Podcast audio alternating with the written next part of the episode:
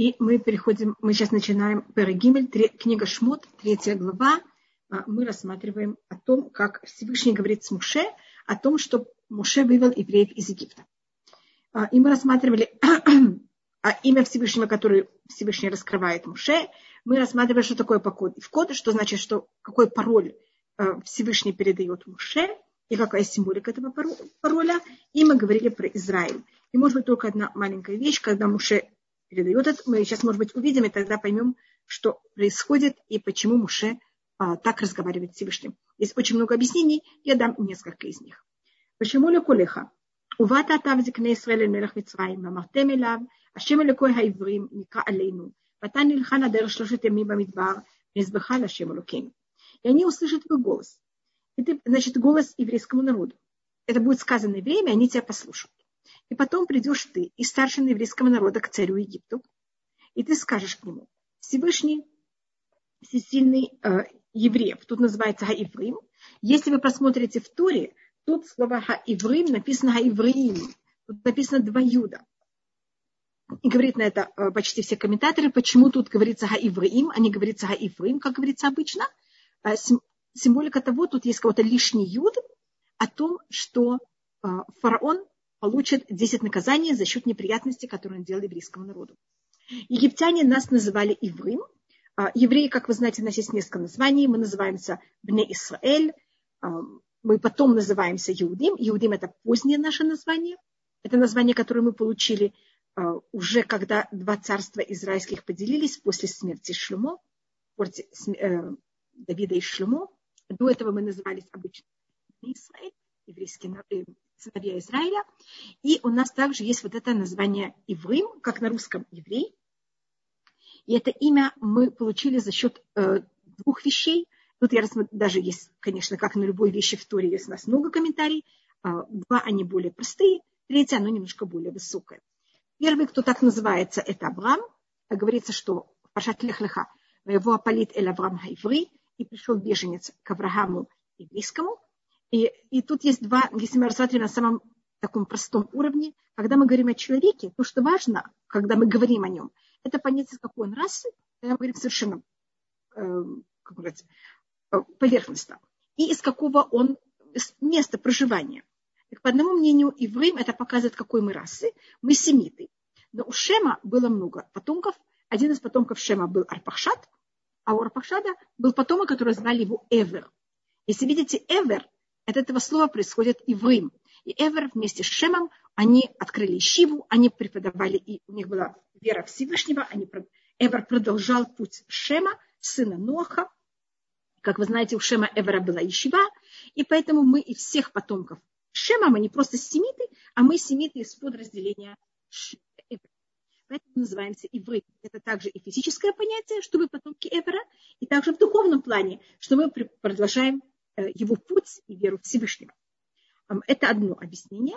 Другое эвер – это слово э, на иврите, если вы знаете иврит, вы явно знаете, что эвер – это сторона. Для авор – это перейти, а эвер – это сторона. А, берег называется эвер. Эвер Ярден, другая сторона Ярдана, другой, другой берег Ярдана. Мы в древнем мире, особенно для Египта, была египетская важная, как будто главная цивилизация южная, которая была в Египте – и была северная цивилизация, это Месопотамия. И то, что делило вот это был Месопотамия, э, и там есть река Эфрат, и есть южная держава Египта. Мы, евреи, пришли Меэваранахар, мы пришли с другой стороны реки, мы пришли с Месопотамии. И поэтому мы, мы как-то северная раса. Египтяне, которые они были, жили на Ниле, они, те, кто были э, за реки Эфрат, они их называли те, кто пришли с другой стороны побережья. Те, кто как будто из далекого места, из этого северного места. И поэтому они нас называли Иврим. Обычно в Египте еврейский народ будет называться Иврим, а вот это понятие, что мы физически находимся совершенно а, географически из другого места, мы из Месопотамии, мы из другой культуры. Мы какая-то северная раса. Это два простых объяснений. И еще говорит устное предание. И это вещь, которая нас преследует, если можно так сказать, до наших дней, это что всегда, говорит устное предание, весь мир на одной стороне, а еврейский народ с другой стороны. Поэтому мы называемся Иврим. Что бы мы ни делали, как бы мы ни старались, нравится другим народам, нам это совершенно не поможет. Мы всегда окажемся с другой стороны а, мира. Весь мир с одной стороны, а мы с другой. А, и тут в этом словом евреям, хотя евреи тоже в Египте старались как-то быть похожи на египтян, как-то быть так, чтобы им было приятно с нами, это им, как вы знаете, нам не помогло. И поэтому мы остались с другой стороны. А, тут то, что говорится евреям с двумя, двумя юдами, это, как я вам сказала, намек о том, что за счет муки, которую он нам делал, и фараон делал еврейскому народу, он получит 10 казней. Юд на иврите это 10, поэтому тут у нас есть лишний юд, намек на то, что он задел евреев, и за счет этого получит свои казни. Ника Алейну Всевышний встретится с нами, Ватан Ирхана Дэр Шлушитамим. Сейчас, пожалуйста, сейчас, пожалуйста, дай нам разрешение, и мы пойдем путь трех дней в пустыню, и мы принесем там жертву Всевышнему. И тут вопрос, значит, евреи, это в какой-то мере кажется обман, и мы это посмотрим. Евреи просят от фараона разрешения, они не просят первым делом пойти на три дня, они просят пойти на дорогу трех дней. От Египта до Израиля, если идти пешком через самый короткий путь, это э, дорога, которая длится три дня. Поэтому, и как вы видите, они не сказали, мы пойдем три дня, мы пойдем дорогу трех дней. Если мы это так комментируем, тогда они вообще говорят правду, они тут вообще не обманывают, они только просят, что они хотят сейчас выйти из Египта на территорию другую, которая им возьмет от Египта до этого места три дня. И там они хотят служить Всевышнему. И это то, что Всевышний уже говорит Муше, чтобы он это сказал фараону. И вопрос, почему Всевышний не говорит просто так, что он хочет, чтобы еврейский народ вышел, и какая вообще разница фараону, где мы будем, и где мы окажемся, и зачем мы должны это ему объяснять. И тут можно э, рассмотреть, значит, первым делом у нас есть, что еврейский народ не сказал, Всевышний не говорит Муше сказать фараону неправду. Он ему говорит сказать правду. Такая вещь у нас в какой-то мере называется немножко невадат.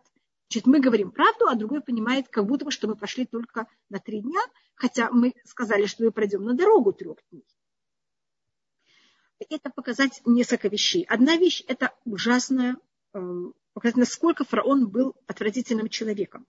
И он согласился мучиться девять казней, я говорю девять, потому что мы увидим, что было в десятой, только для того, чтобы евреев не отпустить на неделю.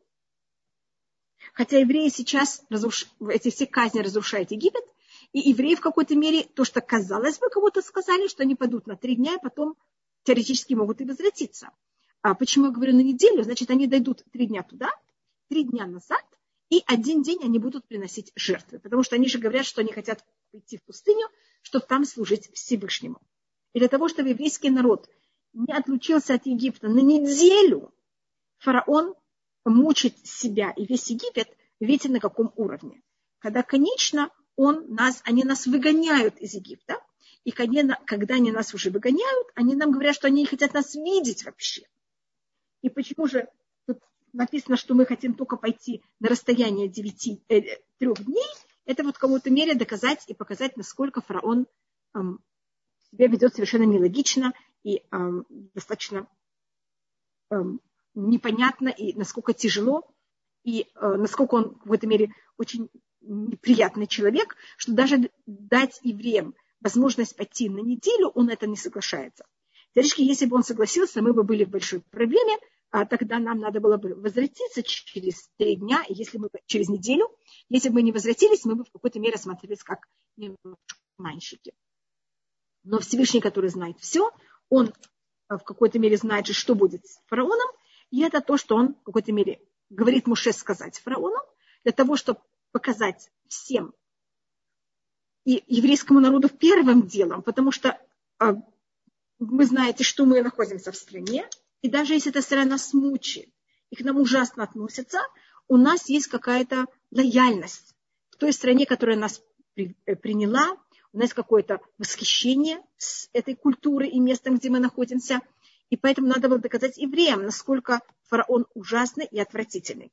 И, конечно, также Египту показать э, неописуемую власть Всевышнего на все и на всех. И Муше, Всевышний говорит Муше заранее все. Для того, чтобы никто не считал, что это было по ошибке, что это кого-то фараон там делал то, что он хотел.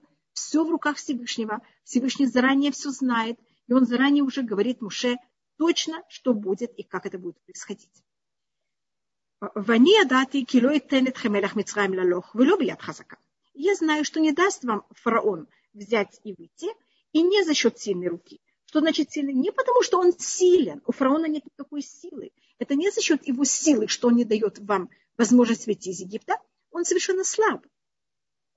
Или влет хазака, это имеется, пока я не покажу ему мою сильную руку, только когда Всевышний проявит свою сильную руку, он сразу нам даст возможность выйти из Египта. Значит, сейчас мы посмотрим, что будет с фараоном и во что он превратится. А это уже Всевышний говорит Муше заранее весь процесс, как будет происходить выход евреев из Египта. Вышалахты от еды, Мицраим, я возьму и пошлю мою руку, я ударю Египет, выхоли флотая шерасабекево, всеми моими чудесами, которые я сделаю внутри его, вахаканы шалахетхем, а после этого он взят и отошлет вас. Первым делом, когда говорится рука Всевышнего, я думаю, что мы все понимаем и знаем, что Всевышнего это не понятие физической руки, рука это понятие власти, и это понятие о том, что Всевышний он проявит свою силу на Египет, и тогда, в какой-то мере, когда весь мир увидит эту силу, Египет первым делом почувствует эту силу, тогда он возьмет и пошлет нас. У нас есть такое правило, что значит, Всевышний сейчас в Египте он хочет, цель это вывести евреев из Египта, и цель, как мы видели до этого, это дарование Туры, конечно. Для того, чтобы евреи смогли получить Туру, они должны понять, что есть Всевышний. Они должны понять, что есть прочество. А, не может быть Туа, не может быть даны нам приказы и указы, то, что называется мицвод, если мы до этого не знаем, что есть кто нам дает эти указы и приказы. Всевышний для этого должен им доказать, что он есть, что он сотворил мир – что он наблюдает за миром. Поэтому, э, если я даю законы, и никто не наблюдает о соблюдении этих законов, законы, они в какой-то мере бессмысленны. Э, и поэтому выход евреев из Египта, он базис и основа на, для дарования Туры. За счет выхода евреев из Египта мы в какой-то мере э, можем вообще получить Туру. Если вы заметите, любую вещь, которую мы делаем по закону Туры, мы почти о любой вещи говорим, что это в память выхода евреев из Египта. Это у нас основа, на которой держится весь иудаизм. Если это филин мужчины одевают, если мы сидим в суке, если это Рошашана, если это Йом-Кипур, мы всегда говорим, что это память выхода евреев из Египта. А в Рошашана в Кидуш, если вы слышали, мы тоже говорили, что это в память выхода евреев из Египта. У нас все в память выхода евреев из Египта. То, что законы Торы. И, э, так как это базис, как я подчеркиваю, на котором нам, что он есть, что он наблюдает за миром, поэтому есть награды и наказания за его исполнение желания и неисполнение желания наказания. И еще одна вещь – это, что Всевышний разговаривает с человеком, что есть понятие прочества, что Всевышний проявляет свое желание нам, и мы в состоянии это желание воспринять. Если есть Всевышний, он сотворил мир, но я не знаю, что он хочет от меня, тогда не может быть туга, тогда не может быть понятия награды и наказания.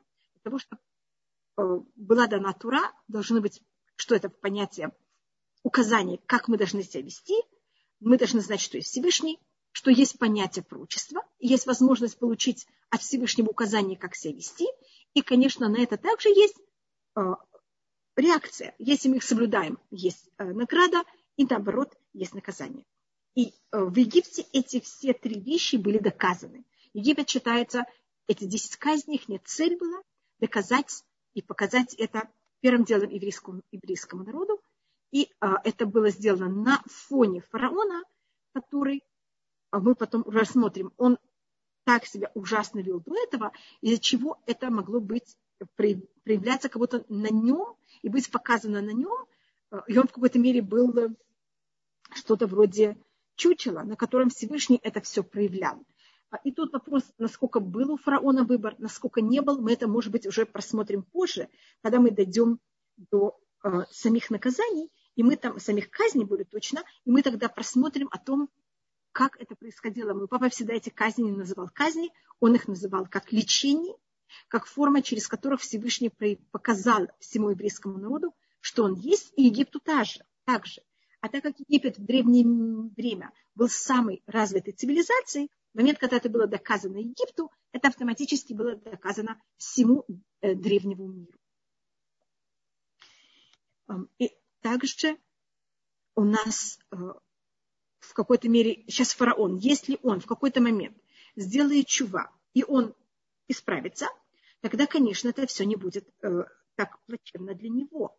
А, но он вел себя так ужасно до этого, это пишет Мимонит, что он в какой-то мере, я не могу сказать, потерял выбор. У него был еще какой-то выбор, но он заработал, если можно так сказать, чтобы эти э, лекарства или эти лечения были именно, э, он был этот подопытный кролик, если можно так назвать, на котором это все было э, проявлено за счет его очень тяжелое и неправильное поведение. А, и тогда Всевышний также рассказывает Муше, что будет в самом конце, что будет, значит, и Всевышний уже заранее говорит Муше, что в конце я возьму моей рукой, я ударю Египет всеми своими чудесами. Это имеет, и тут Муше в какой-то мере уже знает даже все уже казни, которые будут, которые Всевышний возьмет и пошлет на них и также рассказывает, как будет избавление. Я возьму и дам милость этого народа, имеется в виду евреев, Бене Мицраим в глазах Египта, Ваяките лихун лотельху рекам. И когда возьмете и выйдете из Египта, вы не выйдете пустыми. Как вы знаете, Всевышний это говорит Аврааму, что еврейский народ будет порабощен народом, потом они выйдут из этого народа, и они выйдут с богатством. Вышала Ишами Шхинта Мегарат Бейта и спросит женщина у ее соседки, и так, кто жила вместе с ней. Клей хесеву клей загаб, сосуды серебра и сосуды из золота, у самолет и одежды. Самтем альбнихем альбнотихем и Мицраим. И вы это возьмете и положите э, на ваших сыновей и на ваших дочерей, и вы опустошите И что тут рассматривается? Почему именно надо было просить у этих людей, которые тут э, говорится, у соседок? Э, Первым делом у нас рассматривается, что евреи, они же были порабощены, и это было совсем нечестно. По древним законам мира и также в наше время порабощать, порабощать свободных людей запрещено. И так как они нас поработили, хотя мы пришли как свободные люди, они нам должны были заплатить за всю нашу работу, которую мы у них а, так тяжело и принудительно работали. Кроме того, когда евреи сошли в Египет, они пришли с имуществом. И сейчас, когда они уходят из Египта, часть имущества они не смогут брать, потому что евреи пришли, они по преданию купили себе там часть из них, купили дома, купили себе поля, получили также от фараона и от э, Йосефа имущество. Йосеф же был второй после фараона. Вы понимаете, что он в какой-то мере имел какой-то доход, и он это как-то использовал. И это наследство перешло к его детям. Какую-то часть он также дал своим братьям. А, может быть, я вам рассказала также, что у нас была территория, которую фараон подарил а, Саре, когда он ее отослал, перед тем, как он ее отослал. Поэтому у нас было имущество в Египте. Кроме того, что мы также, нам надо было платить за нашу, э, как сказать, катер, каторжную работу, которую мы э, работали в Египте. Нам надо было за это компенсацию. И то, что говорится, что спросила соседка от того, кто живет э, с ней вместе – Э, так как когда мы уходим, кому мы оставляем дома, кому мы оставляем эм, инструменты нашего дома, эм, сказать, там, мебель. Мы же это оставляем обычно, кто это забирают у нас, это наши соседи. Это же становится в какой-то мере э, вообще не имеющей никакую цену, потому что когда мы уходим, э, и мы, у нас даже не было времени не продать ничего. Поэтому говорится, что мы тогда просим у них золото, сосуды золотые и серебряные, которые мы можем взять и легко с собой унести, а они вместо этого получают также все наше в какой-то мере имущество, которое мы оставляем. И это имущество, как вы понимаете, кем будет забрано? Тем, кто были рядом с нами, нашими соседями. Поэтому для того, чтобы была самая честная вещь, мы также просим эти драгоценности у тех, кто были вокруг нас. И, как я говорю, кроме этого, также надо было нам оплатить э, наше порабощение, это уже другая тема. Мы потом просмотрим, как это также было. Э, то, что рассматривает устное предание также, это посмотрите порядок. И говорится, надо просить э, то, что они вам дадут. Э, серебряные сосуды, золотые сосуды. Значит, серебро, как обычно, считается менее дорогое, чем золото. Золото дороже. А тогда третья вещь должна была быть уже, мне кажется, бриллианты или драгоценные камни. А третья вещь – это самолет, одежда. И как вы видите, значит, и тут мы видим, что это явно повышающее серебро, золото, а следующая одежда – одежду мы не видим как такую драгоценную вещь. И рассматривается, что для евреев, конечно, когда они выходят в пустыню, для них самое дорогое была одежда, намного важнее, чем золото и серебро, когда они идут в дорогу. И также в Египте самая дорогая вещь, очень известная вещь, которая была в Египте, это была умение их не оде... Э, ткать одежду. А в Египте выращивали лен, э, и вообще Египет в иудаизме символизируется льном. Если всюду, где мы встречаем лен на уровне ремез, на уровне намека, это в какой-то мере имеется в символика льна. И лен, как вы знаете, очень грубая одежда, э, грубая, грубый материал. А египтяне умели из льна делать его очень тонким, почти прозрачным. И в древние времена он ценился неописуемо. Мне кажется, если также сейчас, когда находят мумии, они обычно все завернуты в лен. И а, вот этот тонкий лен, он на вес был дороже, чем золото и серебро. И поэтому он для евреев, кроме того, он тогда имел вот эту цену, что была дороже золота, кроме того, что он более практичен, он также по-настоящему стоил очень дорого. Поэтому говорится серебряные сосуды, золотые сосуды и одежда. А, и то, что говорится, и возьмете опустошите Египет, это имеется в виду еще добавочная вещь. Вы, будете то, что вы попросите, а то, что Египет своей стороны сделает, то, что вы вообще не будете просить, это они вам, кроме этого, будут давать еще от себя, даже то, что вы не просите, и вы возьмете и опустошите Египет. Это на, э, экономически. И это на простом уровне. Если мы в это входим на другом уровне, в каждом месте, в котором э, в этом мире Всевышний сотворил наш мир так, что в любом месте есть понятие святости. И одно из объяснений, для чего мы идем в изгнание, это для того, чтобы в какой-то мере в любом месте Всевышний же сотворил мир, и в любом месте есть его потенциал, в любом месте есть его ментальность. И мы должны какой-то все эти ментальности и собрать со всего мира и привести, конечно, в Израиль. Если мы очень сильны, Тогда, когда мы в Израиле, мы это можем притянуть к себе. Когда мы недостаточно сильны, мы должны тогда пойти в знание, и это собирается в какой-то мере в каждой стране. И обычно, когда евреи в какой-то стране проживают долго, они вот это все собирают, и тогда эта страна опустошается и физически даже, и экономически, и евреи там почти потом обычно не появляются. А, в Египте мы то же самое тогда сделали, то, что считаете, что мы его опустошили, что в какой-то мере он э, не имеет больше в какой-то мере какое-то понятие духовности. Э, еще там был, еще раз был центр евреев в Египте, еще раз в истории, а так обычно, вы знаете, сейчас там почти нет евреев. И сейчас мы просмотрим, какая э, реакция Муши. Значит, Всевышний рассмат, говорит э, Муше, может быть, я только скажу это более понятно, что ты пойдешь и скажешь фараону, и фараон не даст тебе выйти из Египта. И сначала будет отказ пока Всевышний говорит, я возьму и не приду свою сильную руку, и тогда и это будет все мои чудеса, значит, это будет достаточно долгий процесс, пока Всевышний все это покажет Египту. И тогда только египтяне дадут нам разрешение выйти. И это также важно, что мы вышли с разрешением фараона. И тогда мы не пойдем пусты, а мы пойдем с богатством. Как вы думаете, когда муж это слышит, что он хочет быть таким пойти сейчас в, Египет и спасать еврейский народ или нет, как вы понимаете, не очень. Он придет. Я просто говорю сейчас перед тем, как э, даже читать четвертую, начать четвертую главу, первый посок, я в какой-то мере, мы думаем, может быть, вместе мы подумаем, вместо, если бы мы были на месте Муше, нам Всевышний обещает, что мы пойдем в Египет, мы предложим, скажем, предложим, мы скажем фараону то, что мы скажем, и он откажется. И тогда, конечно, по состоянию еврея в Египте будет очень тяжелое. Фараон также начнется как будто война сейчас. Чуть не, война, имею в виду не физическая война, а духовная война. И фараон будет пробовать пользоваться всей своей силой против евреев. И унижать евреев как только возможно. И как вы понимаете, реакция евреев будет против Муше, потому что Муше, он тот, кто пришел, а, как будто бы их спасти, а он их не спасает, а наоборот, их положение ухудшается.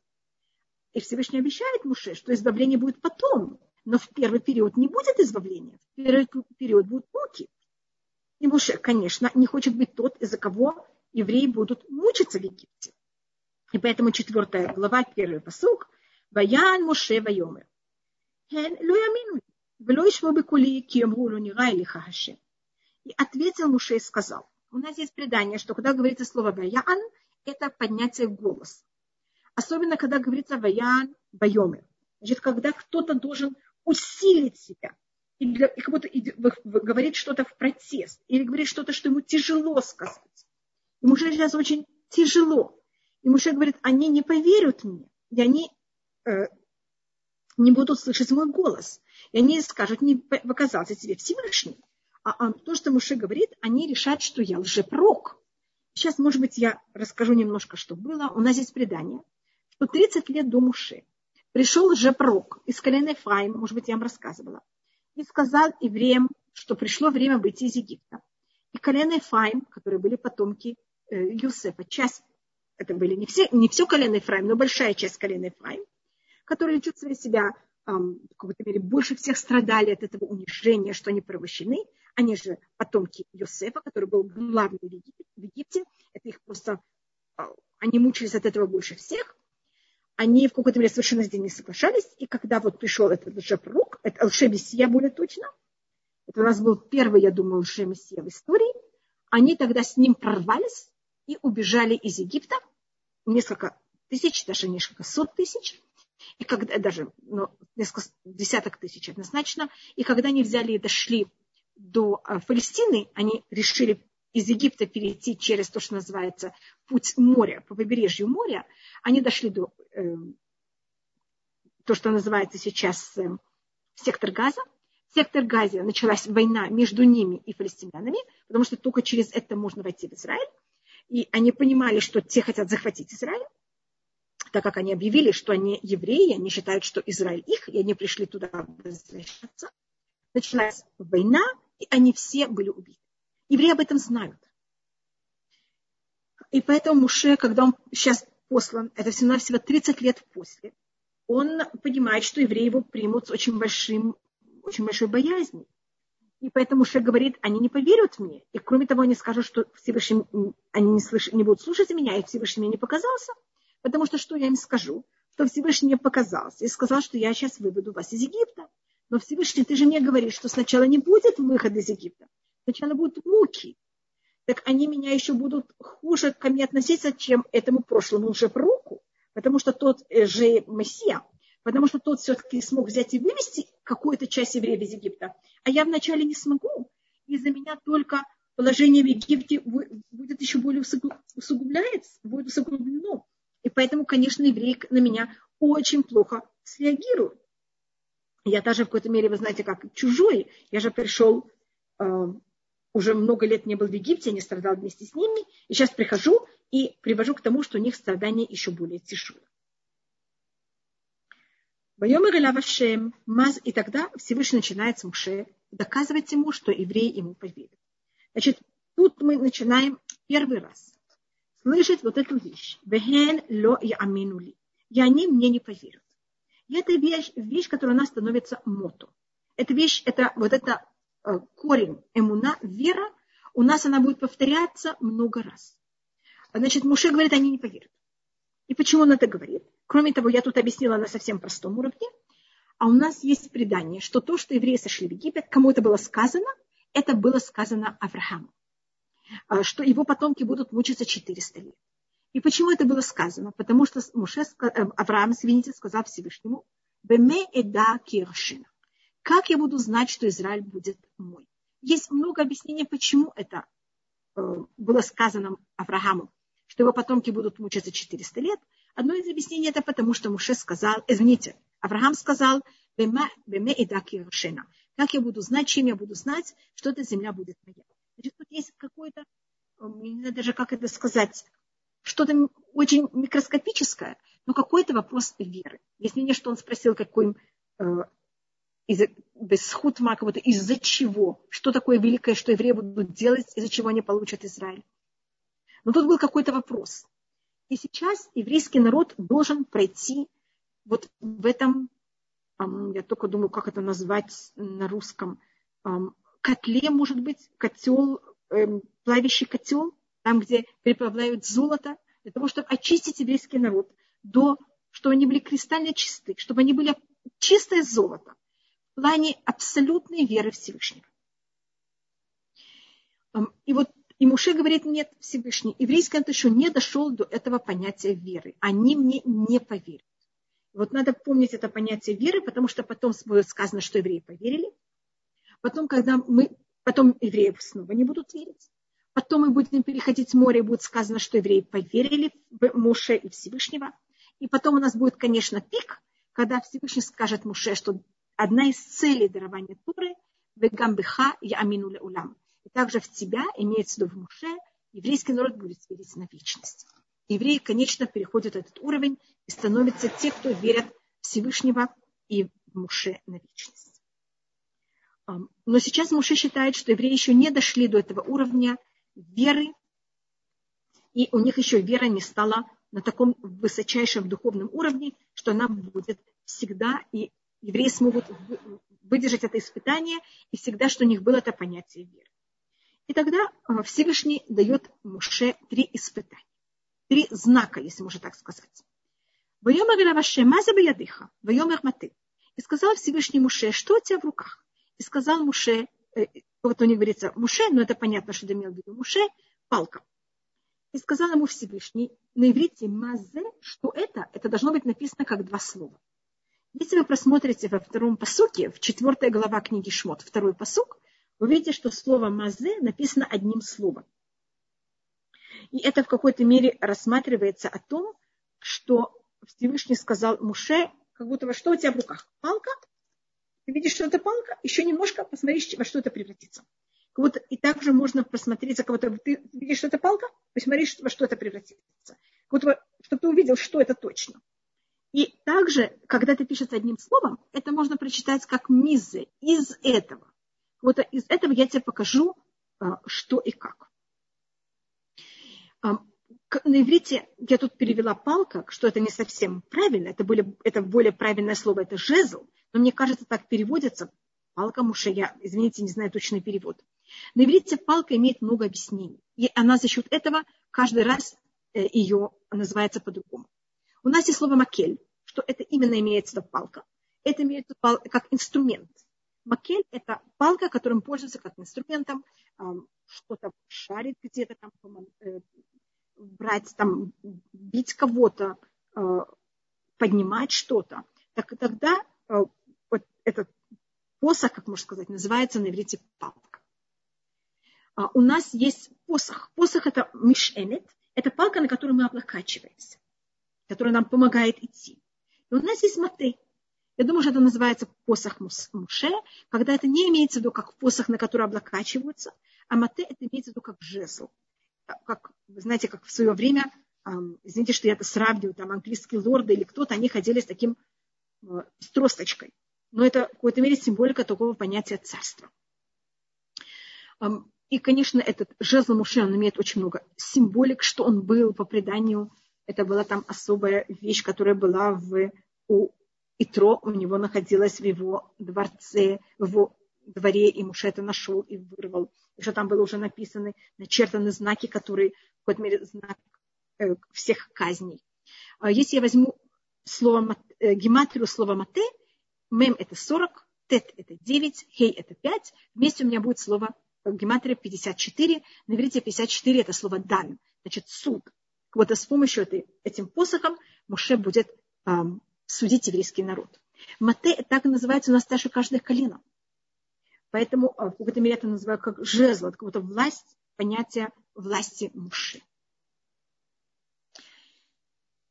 И тогда, э, ну тут на простом уровне то, что будет, значит, тут сейчас у нас будет три вещи, которые Всевышний покажет Муше.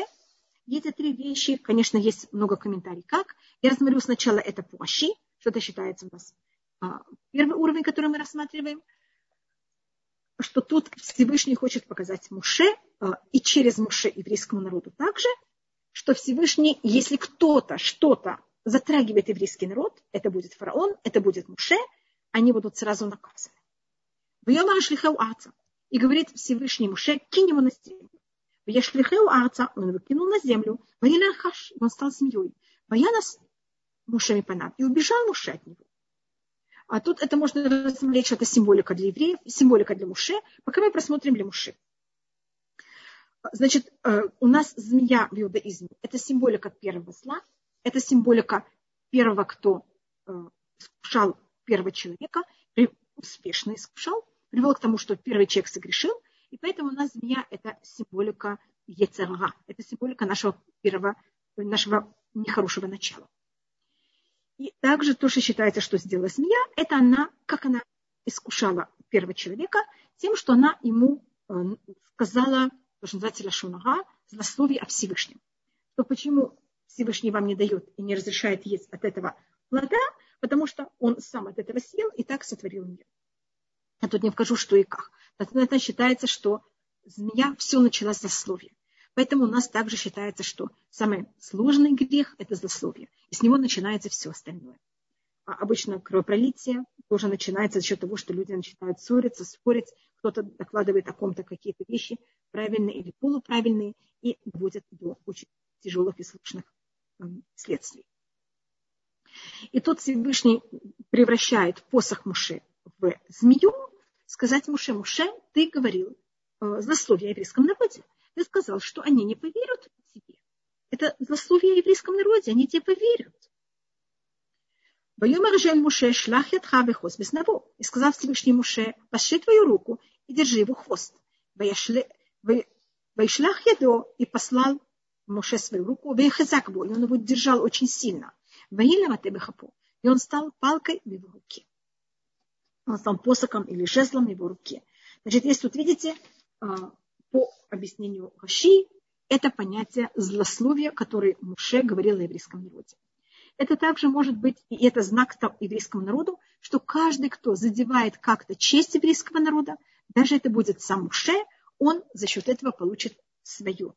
Не говоря уже о фараона, который не просто не берет и не говорит за слово еврейском народе, так очень нежно и осторожно, там, поверят или не поверят, а он берет и мучит, и, и в какой-то мере а, относится ужасно к еврейскому народу, что понятно, что он получит свое наказание.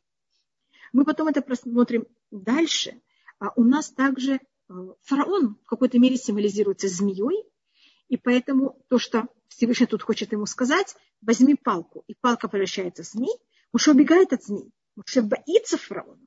Всевышний говорит, подержи его, возьми его за хвоста, за хвост. Посмотри, он стоит палкой. Фараон против себя он никто. Он просто сухая палка. Поэтому не бойся его совсем. И это также доказать Муше, значит, так как Муше, это рассматривает Мальбим, э, это следующее объяснение, так как Муше говорит, «А, я приду, и они меня воспримут как лжепрок, потому что я им скажу, что я буду их избавлять. А по-настоящему то, что будут, это будет не избавление, это будут очень тяжелые муки, пока начнутся избавления. А, поэтому а, Всевышний дай мне какие-то знаки, из-за чего они кого-то поверят в меня и будут знать, что я пророк. И поэтому Всевышнему дает тут три знака. Теоретически по закону достаточно два. У нас есть понятие два свидетеля, они достаточно для того, чтобы э, мы знали, что это правда. А Муше Всевышний дает Муше тут три. И поэтому этот третий, он будет в какой-то мере рассматриваться как добавочный. А первые два, они в какой-то мере те, кто главные. Это понятие того, что Всевышний может все взять Эм, изменить, и видите, сухая палка может превратиться в змею. У Всевышнего нет понятия никаких граней, ничего.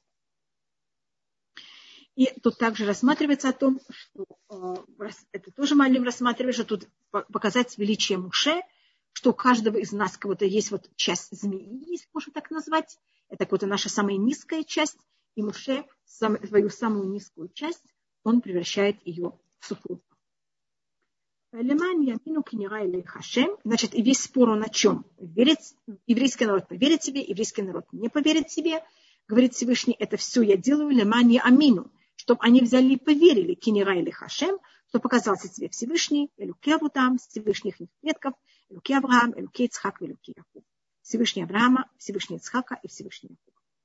Вьем Арашем Леод, Хабейна Адха Бехекеха. И сказал Всевышний еще раз Муше, возьми твою руку и засунь ее в твою, я думаю, на русском это называется за. В этой мере вот, э, вот сюда, вот, вот внутрь, там, где примерно полость, э, я думаю, что на русском это что-то вроде за пасуху. Вы, Машем, Боявею до Вахико. И Муше взял и внес это в запасаху, Вайоциа, и он ее вытащил. Винею дал Мацухат Кашалик. И вот его, его рука проказана как снег. И это понятие а, того, как вы знаете, также у нас эм, проказа, она приходит, она оказывается на людях, которые говорят заслуги. А, ком бы это ни было. И тут тоже намек Муше, как вы видите, что он э, говорил злословие о еврейском народе, и поэтому его рука проказана. А Мальбин только относится, почему именно рука, почему не что-то другое. И он рассматривает, что есть два, это говорится на базе того, что написано в книге Мишлей. В Мишле говорится, э, значит, есть понятие, что человек, он нехороший человек, делает отвратительные поступки. А есть человек, который ничего не делает. Но если мы ничего не делаем, он у нас в иудаизме считается брат того, кто все разрушает. Потому что разрушать это активно ничего не делать, а, а, а наоборот, а, разрушать это активно делать неправильные вещи, а ничего не делать, когда мы ничего не делаем, тоже вещи разрушаются. И это в какой-то мере тоже очень неправильное поведение. И то, что и тут Всевышний вот он намекает Муше, что то, что ты не хочешь идти, не хочешь избавить еврейский народ, это в какой-то мере твоя рука, руки, это же понятие поступок, это тоже в какой-то мере очень неправильная вещь, и она а, также, видите, оказывается в э, проказе. И, как вы знаете, снег – это у нас холод, это белый цвет, это отсутствие жизни. И тот, кто ничего не делает, он доводит мир просто до отсутствия жизни, и в какой-то мере ничего не происходит. Есть кто убивает, а есть кто просто ничего не делает. Если мы не кормим никого, это в какой-то мере то же самое, как или не воспитываем, это в какой-то мере тоже, конечно, приводит э, к таким же последствиям. Вайома Рашев Ядхаль Хакиха. И сказал Всевышний Муше, возьми и возврати твою руку за пасху. Вайшев Ядуэль Хико. И он вытащил свою руку из за пасухи. Вайоциами Хико.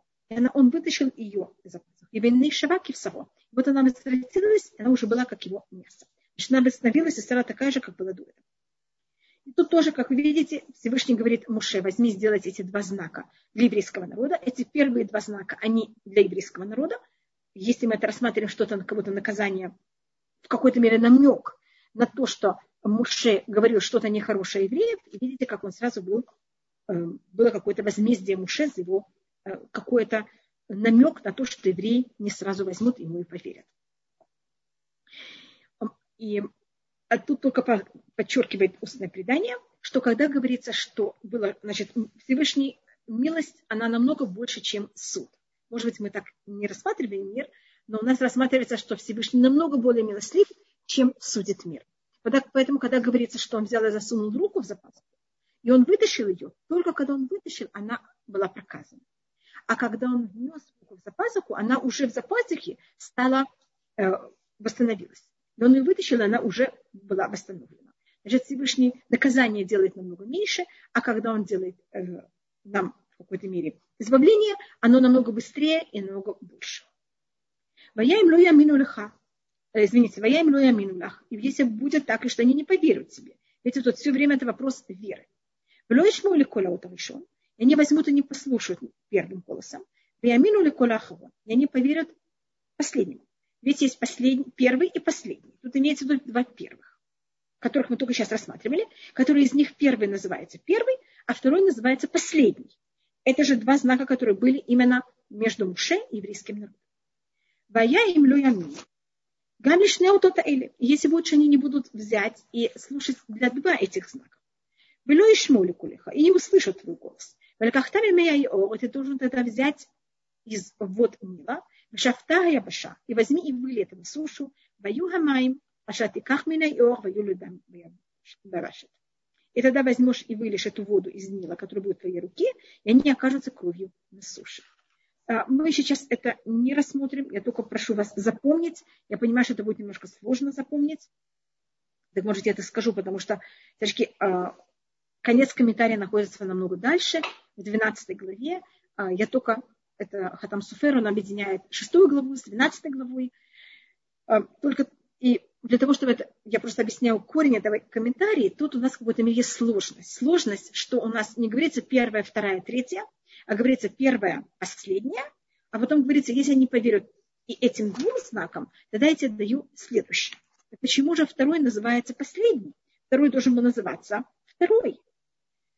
А, так на моем объяснении, на самом простом, это что первые два, они в какой-то мере одна группа, поэтому тут говорится первый и последний, а третий, он совсем другой. И, может быть, я закончу о нем. Если они не поверят, тогда что ты сделаешь? Возьмешь э, э, воду Нила, это уже символика Египту, как они будут наказаны, возьмешь и вылишь их на сушу, э, и тогда они превратятся, и они будут кровью на суше. Значит, они в руке Муше будут вода, и только когда они будут литься из рук Муше, они будут, будет литься вода, и только когда они окажутся на суше, они там окажутся.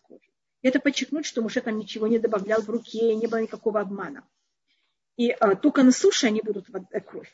И это понятие того, что, а, как это уже понятие Египта, как вы знаете, Египет, он был а, его главный идол, и главная его сила была Нил, показать о том, что его идол превратится в кровь. Это также наказание Египту за то, что они брали наших младенцев и убивали, и кидали в Нил. И поэтому в какой-то мере тут уже э, это второе, у нас вот эти три э, знака, которые Всевышний дает Муше, они поделены два еврейскому народу и Муше, а один еврейскому народу и Египту, в какой-то мере это уже не связано с Муше, это уже между еврейским народом и э, Египтом, о том, как будет наказан Египет. Поэтому два первые, как вы видите, Муше убежал от змеи, это в какой-то мере его отношение к нему, и он пугается с нее. Вторая – это он берет свою руку и кладет ее в запазуху. И его рука становится прокаженной. Значит, две первые, они явно связаны в отношениях между еврейским народом и Муше. А третья, она другая. А поэтому эти два называются первый и последний, а потом у нас находится, рассматривается а, что-то другое. А, Хатам Суфе рассматривает, это у нас говорится потом в 12 главе, там говорится «Вая и будет кровь знаками на домах». Что когда мы ели жертву Песах, я извиняюсь, что я туда перепрыгиваю, я просто не знаю, где это сказать, здесь или там. А, может, я думаю, что я скажу это в обоих случаях. Э, когда евреи ели жертву Песах, они должны были брать кровь и мазать это на косяки. И там говорится, и кровь будет знаком. Вопрос, кому она будет знаком? А она будет знаком э, евреям, она будет знаком кому? Э, потому что евреи же знают, что они едят жертву Песах. И говорит на это Хатам Суфер, э, как э, я рассмотрю эту этом мире, как это. Вы знаете, что у нас в течение 1500 лет между евреями и христианами были очень много трений. И одна из вещей, которые христиане все время хотели доказать евреям, что третий храм никогда не будет построен. А, так как говорится в книге Захарья, что второй храм называется последний храм.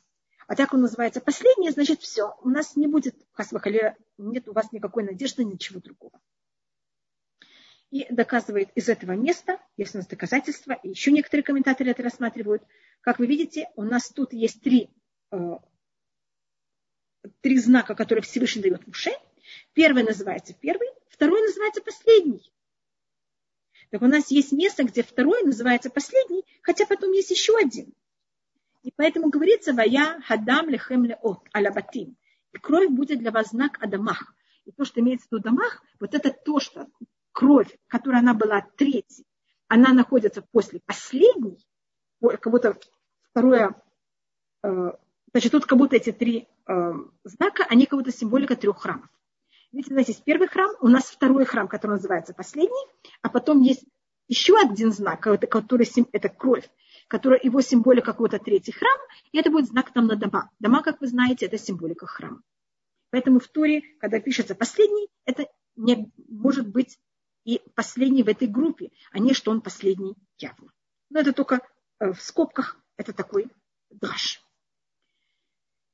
Вайома Муше Лашем Бедуни. И сейчас, э, значит, Всевышний сейчас дал ему знаки. Но знаки эти, как вы замечаете, они неприятные. Это змея, это проказ, это кровь. Значит, этим Муше знает, что когда он придет, и он будет говорить с евреем, и он будет говорить с фараоном, реакция будет тяжелая. Он понимает, что евреи будут мучиться. И он понимает, что в Египте еще будет течь достаточно много еврейской крови. И Муше очень не хочет, чтобы это происходило за счет него. И тогда Муше говорит Всевышнему, «Воема Муше Рашем бедуни». И говорит Муше Всевышнему, пожалуйста, Всевышний, Лоиш дворим анухи, я не человек слов. Гам тмоль, гам мишельшом, гам тмоль, гам мишельшом, гам аз дабрха лавдыха, бхвалашон анухи. А, я не человек разговора. Не со вчера, не с позавчера. Также с момента, как мы, я разговаривал, с момента, как ты, ты разговаривал с твоим рабом, так как у меня тяжелый э, рот и тяжелый язык, я, я может быть, как это называется на русском, я не знаю точно это слово, а, но у меня, я, точно перевод это у меня тяжелый рот и тяжелый язык. Это имеется в виду, что я э, костылива, я не знаю, как это называется, что у меня в какой-то мере я разговариваю сложно. Уже было очень сложно разговаривать.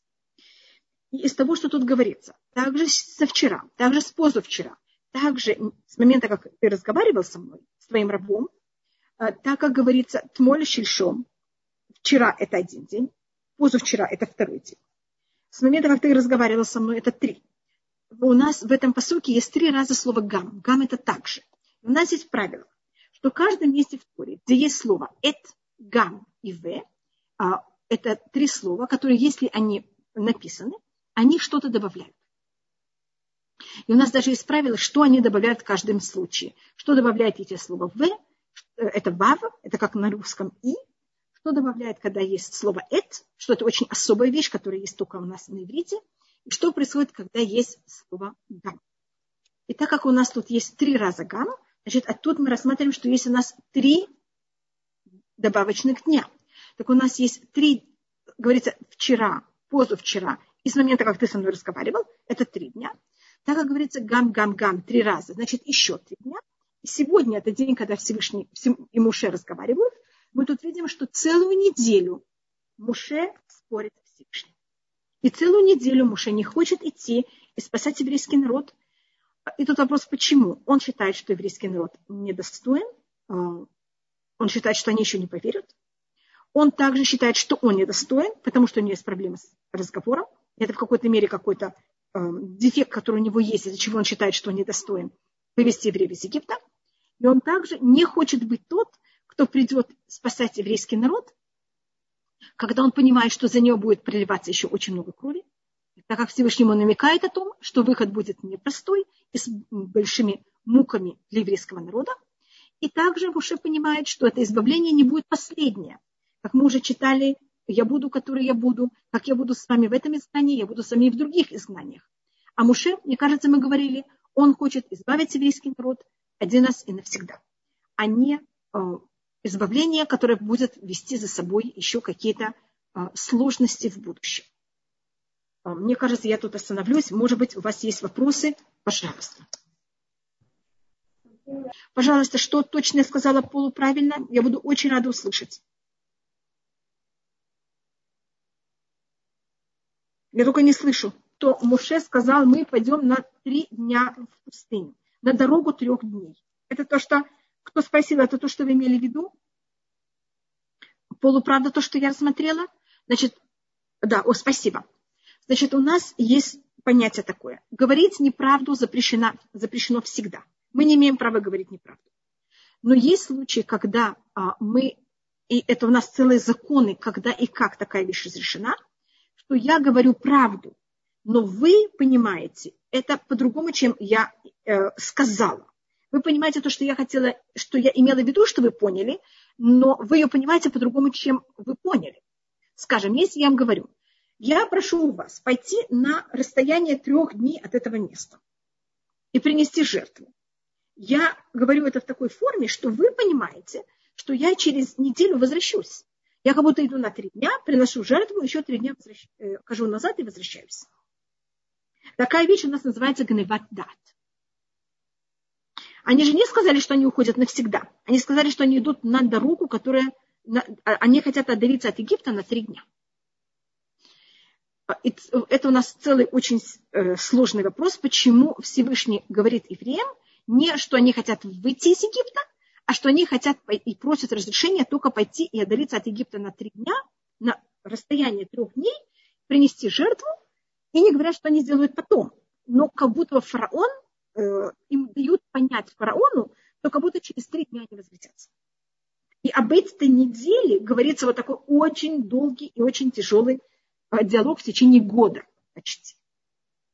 А потом, когда евреи уже после Макат Бахуот, когда евреи уже выходят конечно, египтяне им говорят, уходите, вообще не приходите никогда, не хотим вас видеть. Но почему это не сказать в самом начале? Есть в этом много объяснений. Одно из них это, что они мы хотят показать, насколько фараон ужасный.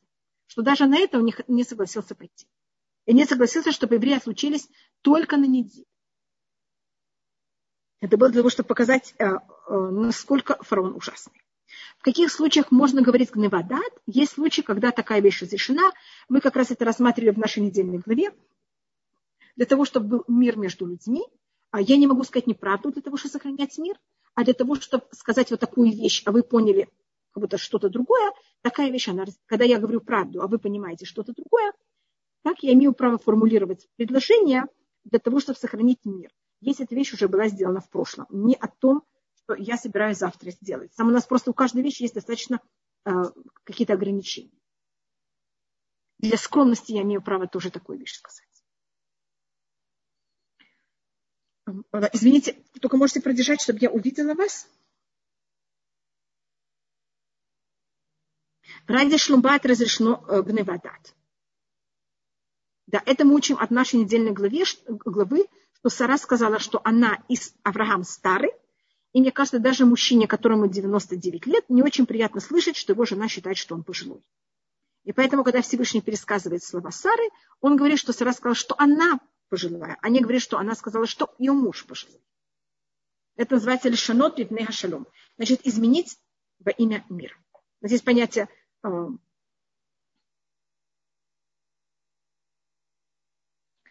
это не был, это не был обман. А, а Сара сказала, что она пожилая, ее муж пожилой. А Всевышний предсказал полуправду. И у нас считается полуправда тоже не совсем правда. Но в такой ситуации это разрешено. Но говорить абсолютно неправду запрещено. У нас есть лишанот шалом, значит изменить за счет мира, а есть э, гневадат. Гневадат значит я говорю одно, вы понимаете другое. Это очень похожие вещи, но не то же самое. И у нас есть также особ... конкретные законы, когда, пожалуйста, когда это можно, когда нельзя. Это не разрешено в любой ситуации. Есть особые случаи, когда это разрешено. Вот одна из них – это шломбайт. Еще одна вещь, которую я хотела сказать, это связано с прошлым уроком. Меня спросили, как понять, что Всевышний от меня хочет. И я тогда не совсем точно ответила. Значит, первым делом это, конечно, молиться Всевышнему. И кто нам может сказать, что Всевышний от нас хочет, и помочь нам найти себя, это только Всевышний. Может быть, я такое уже рассказывала о себе. Вы знаете, что я могу сказать только как пример о себе, что я этим вопросом очень много занималась и занимаюсь сейчас все время, что Всевышний хочет от меня. Я приехала, когда мне было 10 с половиной лет – я, как вы видите, на, на каком-то, конечно, на достаточно ломаном русском, но все-таки какой-то русский я знаю. Я читала русскую литературу. Я оказалась, приехала в Израиль, в израильской среде. Тут, кроме меня, никто на этом языке, на русском не разговаривал. Эм, западная культура, хотя бы в том круге, где я находилась, вообще никому не, не нужна была. Это был такой багаж, который совершенно не нужен. И я э, там, в возрасте 13-14 лет очень занималась этим вопросом, для чего Всевышний сделал так, что я, да, знаю как-то западную культуру, эм, литературу, что я знаю русский. Зачем? Кому это надо? Э, когда мне было 13-14 лет, это никому не надо.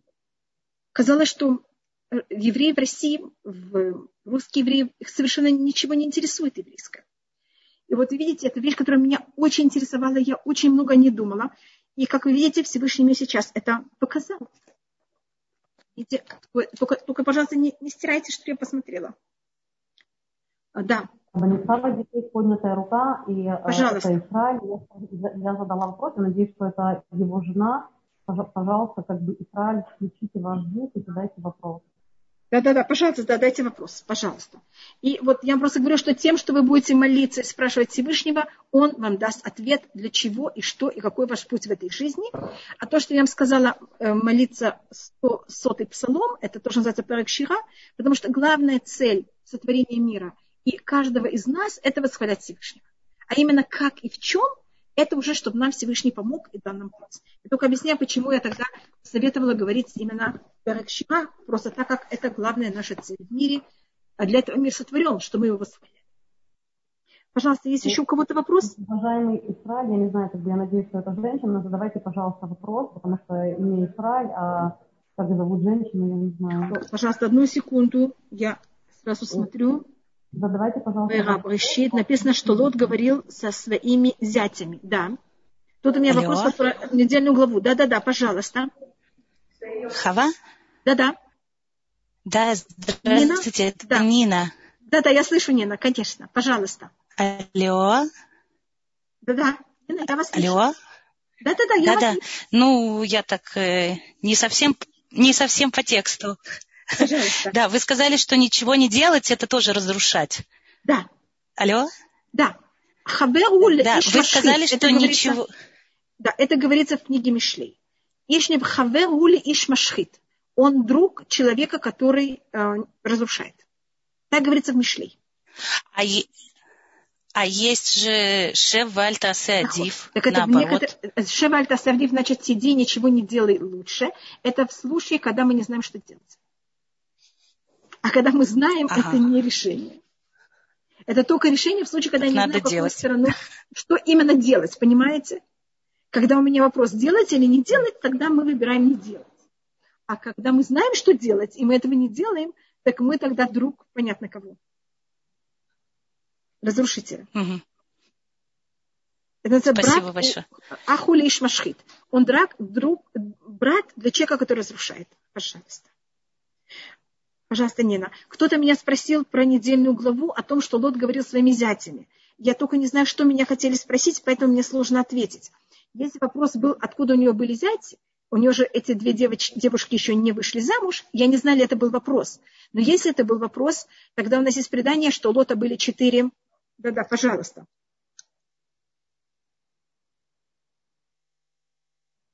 Вот. Спасибо большое.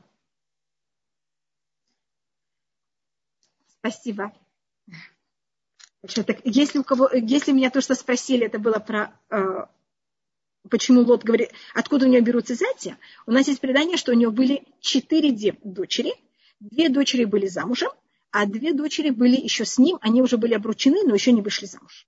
И вот те дочери, которые были обручены, они с ним ушли, а те дочери, которые были замужем, они остались там вместе со своими мужьями. Это был ваш вопрос, Мирьям? Понятно? Это был ваш вопрос. Я просто не знаю, ли это то, что вы хотели спросить, но это то, что... Да, пожалуйста. Пожалуйста, большое спасибо вам тоже.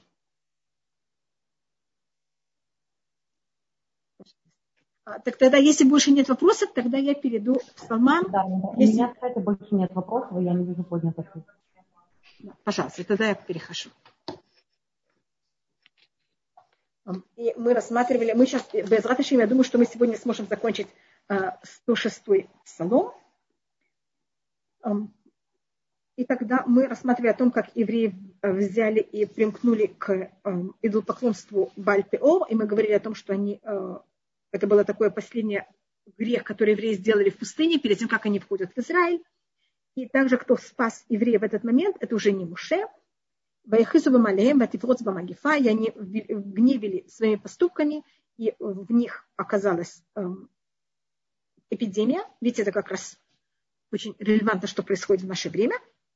И это эпидемия, в которой погибло из всех число, которых мы знаем, по-моему, мы тогда говорили в прошлый раз, самое большое количество людей, 24 тысячи.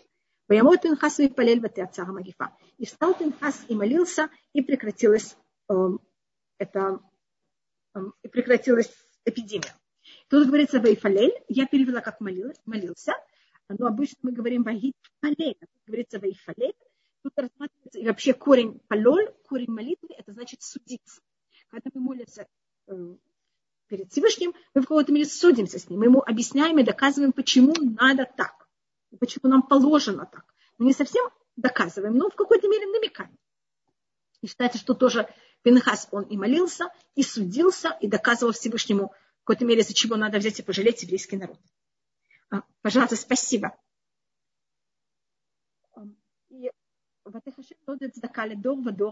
И это считалось э, Пинхасу как э, милость и для него на поколение, на поколение, на вечность. И что произошло? Значит, когда, тут я извините, что я сделала такое отступление, Пинхаса, мы потом это просмотрим тоже в шестой главе в книге Шмот, Агарон, он становится священником, и с ним становится священником также его четыре сына, Надав Авью, Элазар и Тама. Надав Авью, как вы знаете, умирают почти сразу, и у них не было детей. А. А вы хотите что-то насчет сегодняшней эпидемии? Может быть, я потом э, немножко это скажу. Спасибо. А, и тогда э, Элязар, у него был э, сын, его звали Пинхас. И так как Элязар стал священником уже по, до рождения Пинхаса, значит, извините, после рождения Пинхаса, Элязар становится священником, Пинхас рождается до этого. И так как Пинхас родился до этого, он не имеет статус священника. Священники, значит, кто освящен, это Элязар освящен и его потомки. Но те потомки, которые родятся от него позже, а те, кто родились у него до этого, они не считаются э, священниками. И то, что сделал здесь Пинхас, это превратило его также в священника. А если бы не его этот поступок, он бы не считался священником и не был бы священником. Поэтому, говорит, это считалось ему как милость на поколение поколение на вечность. И мы, по-моему, рассматриваем разницу между на поколение и поколение на вечность, это даже пишет Мальби. Поколение поколение это имеется в виду изменение, которые каждое поколение оно уже другое, а вечность это бесконечность, которая не меняется и стабильна всегда. И у нас есть предание, что именно и только потомки Пинхаса, они будут тем, о какой посук? Спасибо большое, я какой-то ужасный э, неряшливый человек. Извините меня. 106-й псалом, мы сейчас 30-й посуд. 106-й псалом, 30-й посуд. Э, спасибо большое, извините. И, э, и когда пред, будет, будет построен храм, начиная с построения первого храма, также во время второго храма, также во время третьего храма без Раташем, который будет еще немножко построен, священники будут только потомки Пинхаса. И, и вопрос, что сделал тут э, Пинхас? Значит, Пинхас, вы знаете, взял и убил Земли и Кузби, э, еврейского мужчину, который был один из вождей колена Шимон, или главный вождь колена Шимон, который взял и на глазах всех э, публично объявил, что он будет с какой-то медяникой, которую звали ее Кузби. И это была такая публичная э, выступ.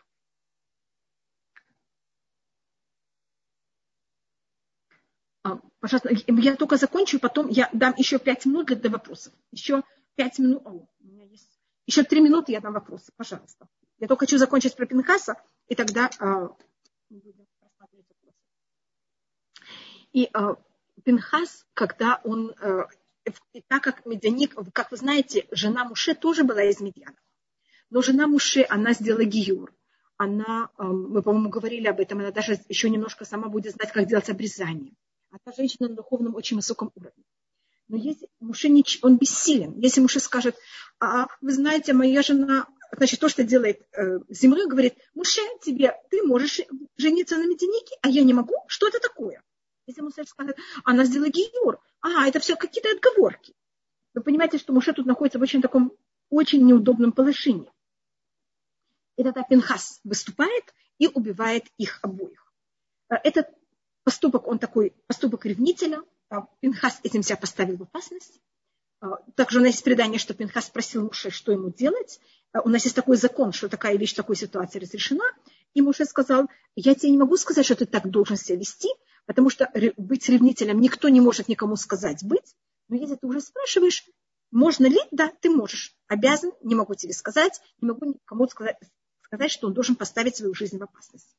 И тогда, когда Пинхас это делает, а, евреи. И тут вопрос, как рассмотреть поступок Пинхаса. Он это сделал от своей ревности и желания справедливости. И надо наказать того, кто не прав. И э, то, что побудило Пинхаса, это была жалость, неописуемая к еврейскому народу, который сейчас умирают. Есть мор. И 24 тысячи людей умирают. Это же неописуемая цифра, часть от еврейского народа. Считайте, что Пинхас это все сделал от милости. И это мы видим в книге Бамидбар, когда описывается, что он сделал. Там говорится, что он взял копье, ромах, а на иврите слово ромах – это то же самые буквы, как слово рахамим. Это корень от слова рахамим, значит милость. Он не взял меч, а он взял именно вот это копье, которое его символика на иврите – это милость. Подчеркнуть, что он тут, э, то, что его побудило, это когда он увидел, как евреи э, страдают и что происходит с еврейским И то, что он за счет этого получил, значит, после этого каждый но это даже не только потомки Пинхаса, это у нас говорится в книге Дворим, когда будет построен храм и будут нас, все будет по всем правилам, если мы будем зарезать э, живот, домашнего животного, мы должны будем дать э, правую руку, вернее, это правая нога, но это передняя правая рука, передняя правая нога, я думаю, от млекопитающего это называется, там от коровы или от быка, или от овечек и барашек. Мы должны будем также дать эм, эм, желудок, и мы должны будем дать также эм, язык и э, щеки. От любого э, млекопитающего, которое мы зарезаем, извините, от любого домашнего животного, от крупного и мелкого э, скота, мы должны будем дать щеки, язык, э, правую ногу, правую переднюю ногу и желудок. И для священников. И вопрос, почему же, э, священники должны это получать, это у нас написано в Туре, говорится, что это за счет Пинхаса. Он это в какой-то мере заслужил за счет своего поступка. Правая нога – это символика правой руки, с которым он сделал этот поступок. Желудок – это то, что он их, э, в какой форме он взял их и убил. А щеки и язык – это за счет молитвы, которую он молился перед Всевышним, что мор прекратился, и что Всевышний пожалел еврейский народ. Я извиняюсь, я только, видите, я очень хотела сегодня закончить 106 э, главу. Я вижу, что я не в состоянии, у меня есть вопросы. Пожалуйста, я сразу пробую ответить. Извините, что тут написано, я не прочитала. Вы мне написали, и сразу это стерлось, пока я решила читать. Так можете мне написать это еще раз, и кто-то меня еще что-то спросил. Значит, если мы говорим сейчас о нашем периоде э, и то, что происходит, я думаю, что я не у меня нет пророчества и знания от Всевышнего ничего. Извините, только, пожалуйста, держите это. Лот говорит дома, что его взяли его дочерей, но ангелы. И извините, я только не поняла вопрос. Вы меня начали спрашивать про ангелов и дочери Лота, только я не э, увидела вопрос. Если вы можете мне написать вопрос, а то я его не понимаю и не вижу. Можете мне написать в чат, может быть? Я буду очень рада получить вопрос, только я его не... Происходит в псалмами. Значит, мы... О, почему я так рано закончила? У меня есть еще 15 э, минут. Я, извините, я перепутала время. А, так если у нас потом будет еще время, я продолжу урок. Я извиняюсь. А, значит, то, что у нас э, с псалмами. У нас рассматривается, что это не закон. Это написано в, достаточно в скрытых местах э, устной Торы. У нас есть такое понятие, что день сотворен для письменной туры. Днем можно видеть то, что написано.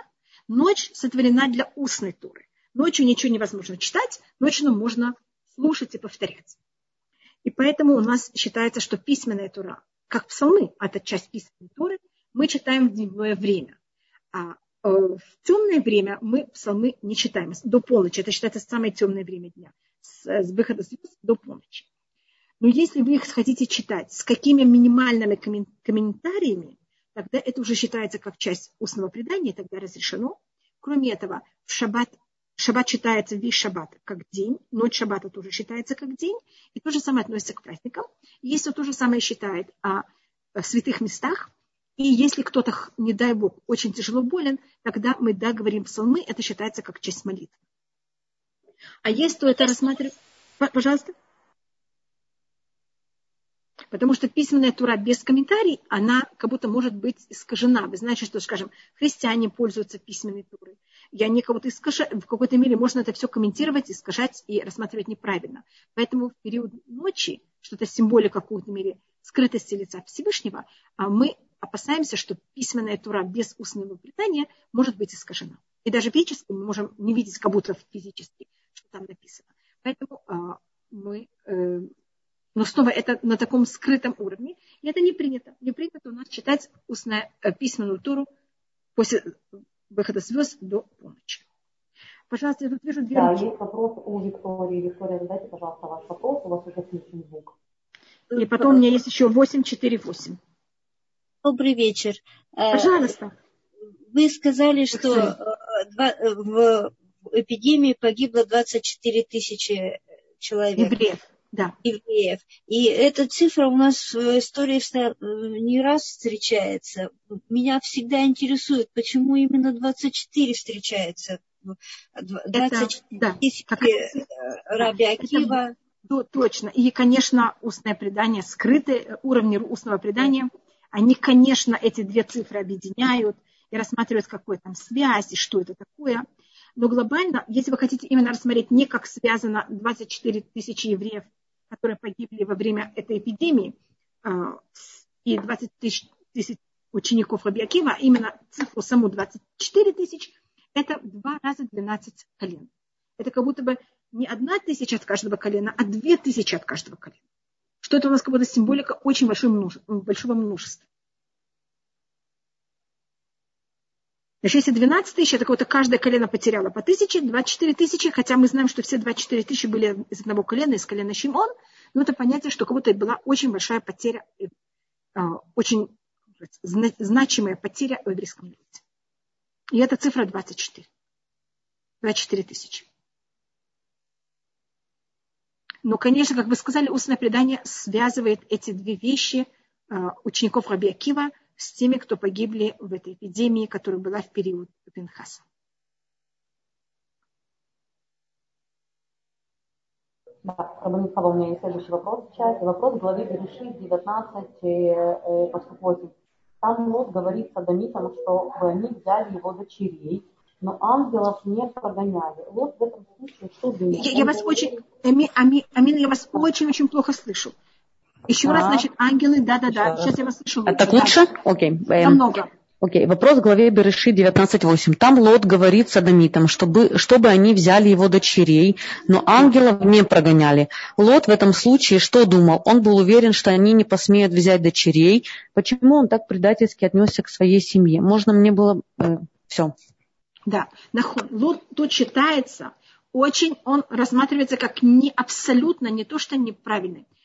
А, это считается очень сложная вещь, очень неправильная вещь со стороны Лота. Значит, если рассматривать, как вы сказали, что он уверен, что они, э, не возьмут его дочерей, потому что а, они же живут вместе, и они потом не смогут смотреть ему в лицо. А, и поэтому это было просто такой браваду. На русском говорится такое слово, как браваду. Как будто я что-то предлагаю, громадное, великолепное, но я понимаю, что вы это мне не возьмете только показать, насколько я хороший, насколько я вас люблю, но не более. Это один взгляд. Это одно, один взгляд на э, поведение Лота. Другой взгляд, если он вам подходит, пожалуйста, это в какой-то мере может так решить. Другое, это что Лот, он рассматривал, я не знаю, я не знаю, кто меня слушает, слушает, я не знаю, насколько вы хотите вкатить такие подробности. Это рассматривает закон, но это снова никак не оправдывает Лот. Это наоборот, показывает его в какой-то мере неправильное совершенно воспринятие мира и насколько он уже как будто бы был заражен с домом, э, когда он рассматривал, когда он потерял человеческие естественные ощущения. Любой отец первым делом должен защищать свою жену и своих детей, и особенно своих дочерей, а гостей второстепенно. А это в какой-то мере нормальное, правильное поведение любого человека и любого еврея. У Лота происходит искажение. Это другое объяснение. Сейчас я перехожу на другой уровень совсем. И этим он в какой-то мере рассматривается другой, чем Авраам, и это показывает его разницу. По, по еврейскому закону э, Илот как будто бы хочет проявить, что он такой очень благородный, и он строго знает закон, и он строго соблюдает закон, хотя он в доме, но это совершенно искаженная форма, я только говорю, как, как он это представляет. А то, что хотели люди с дома, когда они потребовали, чтобы они выдали этих а, ангелов, этих, которые они считают людей, и они будут их познавать, они же имели в виду а, гомосексуализм. По еврейскому закону гомосексуализм рассматривается хуже, чем насилие женщин. И тут Лот рассматривает, если вы уже хотите заниматься такими вещами, лучше возьмите моих дочерей. Извините, что я вхожу в такие подробности. Просто вы спросили, и я не знала, это правильно. Может быть, вам первый ответ был уже достаточен, и я не должна была входить в такие неприличные вещи. И Лот в какой-то мере хочет показать, что он согласен, что они сделали менее ужасный поступок, чем более ужасный поступок. Но это совершенно неправильно по-еврейски. Это просто показывает, это когда человек, понимаете, это когда человек э, превращается не в, э, он кого-то теря, он исполняет закон, теряя человеческий облик. И это то, что совершенно против еврейского понятия. И поэтому Лот у нас не рассматривается как протец еврейского народа. Хотя он был племянник Авраама, и Авраам его как будто взял как его прием, приемный сын, а, но он потерял эту возможность. Потому что он, он неправильно проявляет понятие закона. И как вы знаете, у нас в книге, в Торе, у нас начало первой книга Торы, э, рассматривает именно как себя вести, а потом только в книге Шмот нам даются законы. Потому что нам законы даны, когда мы уже люди. А дать законам, если, чтобы мы не превратились в машины, которые исполняют законы. Это у нас считается очень неправильный поступок. Это в какой-то мере у нас символизирует лот. Я извиняюсь, видите, я почему-то перепутала время, и у меня есть еще а, даже больше, чем пять минут. А, так, э, то, что меня спросили о, нашей, э, нашем периоде, я снова не могу вам сказать. А, пожалуйста. Спасибо. Видите, каждой вещи есть очень много комментариев, сторон. Я просто рассмотрела то, что самое первое, что я э, помнила об этом. Мы Первым делом у нас э, считается, что то, что хорошие вещи, которые спасают в таком периоде, это говорить ктурит, но надо быть очень осторожным, когда мы это говорим. Вы знаете, это 11 особых э, ингредиентов, которые клали в воскурение, которое приносили жертву. Это только кто хочет и кто это может сказать очень правильно, а то даже лучше этого не говорить. Кто хочет сказать какой-то псалом, О, да, а меня сейчас спрашивают еще один вопрос, извините. А, меня, э, только я закончу про, может быть, эм, это наш период. И то, что самое, мне кажется, правильное, это если можно... То, что мы сейчас, это мы не можем... Мы можем быть в какой-то мере вместе, но мы не можем говорить вместе, но мы не можем объединяться вместе. И это обычно Всевышний нам делает такую вещь, когда мы недостойны и неправильно относимся один к другому. Так может быть сейчас, когда мы сможем да, встречаться и быть вместе, что мы это делали в какой-то мере правильно – и, и также, чтобы мы научились, как правильно относиться в семье и жить в семье, потому что нас сейчас заставили быть все время э, в семье э, объединены, и мы не можем как будто разлучаться так же. Поэтому, видите, с кем-то мы должны обязаны быть все время вместе, а с кем-то мы не можем вообще никак э, общаться. Что Всевышний нам помог, что мы научились правильно себя вести и в доме, и с другими людьми вокруг нас. Это, у нас считается одна из самых важных вещей да, то, что меня спросили, это Аврааму говорится две вещи. Всевышний говорит, что с дом он разрушит и принести в жертву Ицхака. Самая простая вещь – это потому что, когда говорится ему принести жертву Ицхака, Всевышний ему говорит, что он его хочет испытать. Он говорит, пожалуйста. А, поэтому Авраам понимает, что это в какой-то мере кахна. Всевышний говорит Аврааму, пожалуйста, возьми. И поэтому Авраам понимает это как просьбу. Еще одна вещь, это тоже очень важная вещь понять, когда мы тоже сейчас, как раз мы говорили про Пинхаса, что Пинхас берет и молится, я сказала, сказала даже не молится, а судится. Если мы, у нас есть такое понятие, как, как говорится про Авраама, говорится Байгаш Авраам, и подошел Авраам. Агаша это такое у нас тяжелое слово, это не просто подойти, это подойти в какой-то мере даже чуть ли не сражаться. И когда мы входим в такое состояние в отношении Всевышнего, Значит, есть молиться, а есть уже чуть не требовать. Если мы требуем, и мы имеем от этого какое-то личное удовольствие и выгоду, это для нас потом окажется как очень нехорошая вещь. У нас такая вещь называется хуцпак ляпишмая. Это называется наглость по отношению к небесам. Это в какой-то мере очень сложный, неправильный поступок. Если мы делаем такой поступок во имя себя, это для нас будет очень тяжело.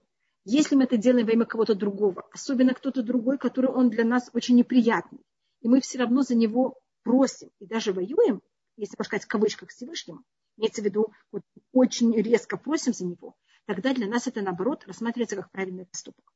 Поэтому за сдом, который они противоположность Авраама, Авраам за них молится, он говорит, халилалах, как будто Всевышний это для тебя унижение так себя вести.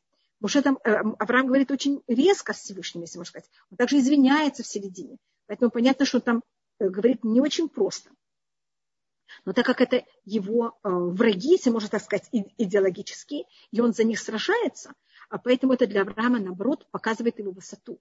А если он бы просил за Ицхака, это он просил кого-то за себя. И тут, наоборот, Авраам показывает свое покорение и, и полный того, что он принимает полностью власть Всевышнего и даже вообще ничего в какой-то мере не спрашивает. И только потом он да, спросит и попросит объяснения. а только показывает его полная покорность Всевышнему. Это то же самое для нас. Если это а, а, что-то с нами, мы, конечно, есть случаи, когда мы молимся, но мы молимся без требования.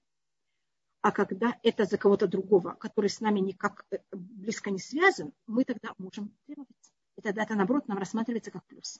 Но если это для себя лично, или как-то мы получим это выгоду, это для нас сейчас рассматривается неправильный поступок.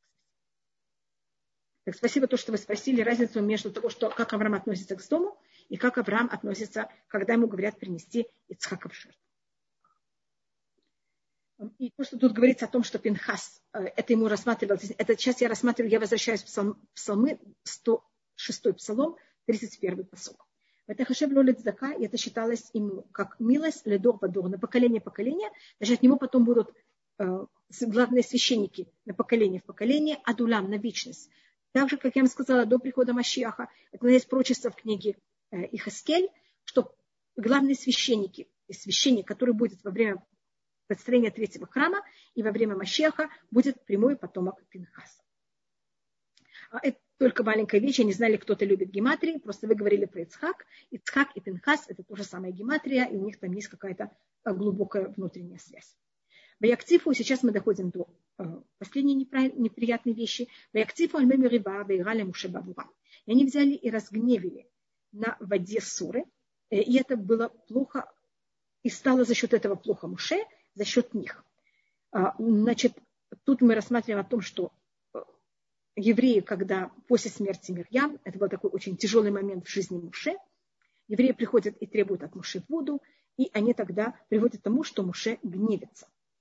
И э, по Маймониду проблема тут была, и поэтому тут очень просто просмотреть это по Маймониду, поэтому я выбираю объяснение Маймонида, что Муше, когда евреи начали там на него кричать и говорить ему, что как, Муше взял в какой-то мере и назвал евреев непослушными, и это понятие такое в какой-то мере проявление гнева, а говорит устное предание, Всевышний тогда не гневался, и за счет этого а, Муше, Всевышний тогда скажет, это будет следующий посок, что Муше не войдет в Израиль.